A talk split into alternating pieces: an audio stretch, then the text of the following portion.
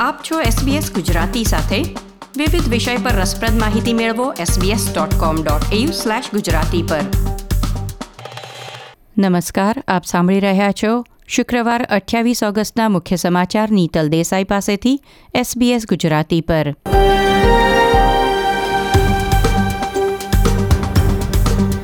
આજના મુખ્ય સમાચાર મેલબર્નમાં આવેલા વાવાઝોડામાં ભારતીય મૂળના ચાર વર્ષના બાળક સહિત ત્રણ લોકોના મોત નીપજ્યા છે.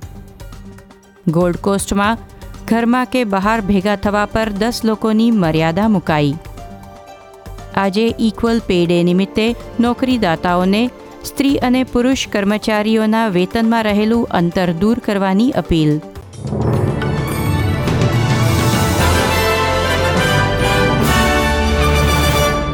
પ્રસ્તુત છે સમાચાર વિગતવાર.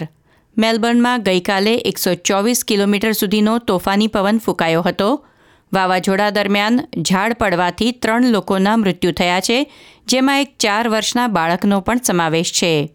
સેવન ન્યૂઝને આપેલ એક મુલાકાતમાં, ચાર વર્ષના અયાન કપૂરના સંબંધીએ જણાવ્યું હતું કે અયાનના પિતા તેને લઈ બ્લેકબર્ન ખાતેના તેમના ઘરની બહાર વોક માટે નીકળ્યા હતા, જ્યારે તેમના પર ઝાડ તૂટીને પડ્યું.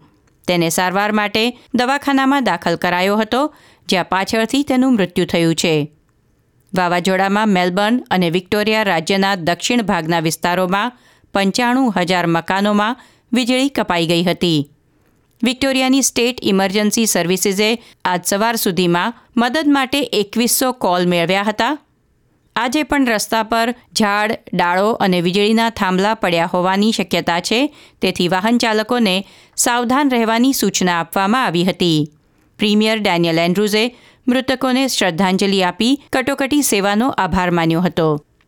ઓસ્ટ્રેલિયાની ડાયવર્સિટી કાઉન્સિલનું કહેવું છે કે કોરોના વાયરસ રોગચાળા દરમિયાન એક જ પ્રકારનું કામ કરતા સ્ત્રી અને પુરુષ કર્મચારીના વેતનમાં અંતર વધ્યું છે. કાર્યસ્થળો પર સ્ત્રી અને પુરુષ કર્મચારીના વેતનમાં સમાનતા માટે કાર્યરત સંસ્થા છે વર્કપ્લેસ જેન્ડર ઇક્વિટી એજન્સી તેમના આંકડા પ્રમાણે, દર સપ્તાહના પગારમાં, સ્ત્રીઓને એ જ કામ કરતા પુરુષો કરતાં ચૌદ ટકા ઓછો પગાર મળે છે. એટલે કે દર અઠવાડિયે બસો ત્રેપન ડોલરનું અંતર રહી જાય છે. નોકરીદાતાઓને આ વેતન તફાવતની યાદ અપાવવા અને તેને દૂર કરવાના પ્રયાસો હાથ ધરવા આજે શુક્રવાર અઠ્યાવીસમી ઓગસ્ટે ઇક્વલ પે ડે યોજવામાં આવ્યો છે. ડાયવર્સિટી કાઉન્સિલના સચિવ લીસા અનીસે વધુમાં કહ્યું કે બિન અંગ્રેજી ભાષી સ્ત્રીઓ માટે આ તફાવત બહોળા સમાજ કરતાં પણ વધુ છે. પિતા, ભાઈ, પતિ કે કુટુંબના અન્ય પુરુષો કરતાં નોકરિયાત સ્ત્રીઓ આજે પણ નોકરીના કલાકો ઉપરાંત ઘરની વધુ જવાબદારી ઉઠાવી રહી છે. ન્યૂ સાઉથ વેલ્સમાં છેલ્લા ચોવીસ કલાકમાં કોરોના વાયરસના તેર નવા કેસ નોંધાયા.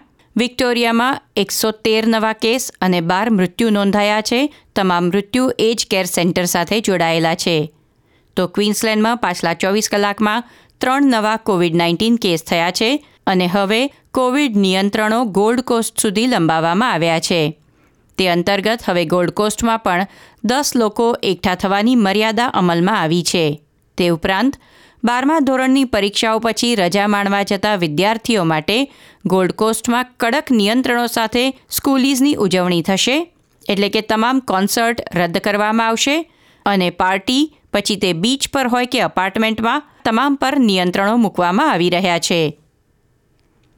લિબરલ પાર્ટીના એક વરિષ્ઠ સાંસદે ચીનની સરકારને પૃથ્વી પરની કદાચ સૌથી વધુ એક હથ્થું રાજ ચલાવનાર સરકાર કહી છે. ભૂતપૂર્વ સંરક્ષણ પ્રધાન કેવિન એન્ડ્રુઝે તેરમી ઓગસ્ટના રોજ ખ્રિસ્તી ચર્ચ નેટવર્કના ઓનલાઈન સંમેલનમાં આ ટિપ્પણી કરી હતી, જેનું રેકોર્ડિંગ ધ એજ અને સિડની મોર્નિંગ હેરલ્ડ દ્વારા મેળવવામાં આવ્યું છે. એન્ડ્રુઝે વિક્ટોરિયાની રાજ્ય સરકારે ચીન સાથે કરેલા કરારની પણ ટીકા કરી, પરંતુ સાથે જ ભારપૂર્વક કહ્યું હતું કે તેમને ચીનના લોકો સાથે કોઈ સમસ્યા નથી. આ સાથે આજના સમાચાર સમાપ્ત થયા. આ પ્રકારની વધુ માહિતી મેળવવા માંગો છો? અમને સાંભળી શકશો Apple podcast Google podcast Spotify કે જ્યાં પણ તમે તમારા પોડકાસ્ટ મેળવતા હોવ.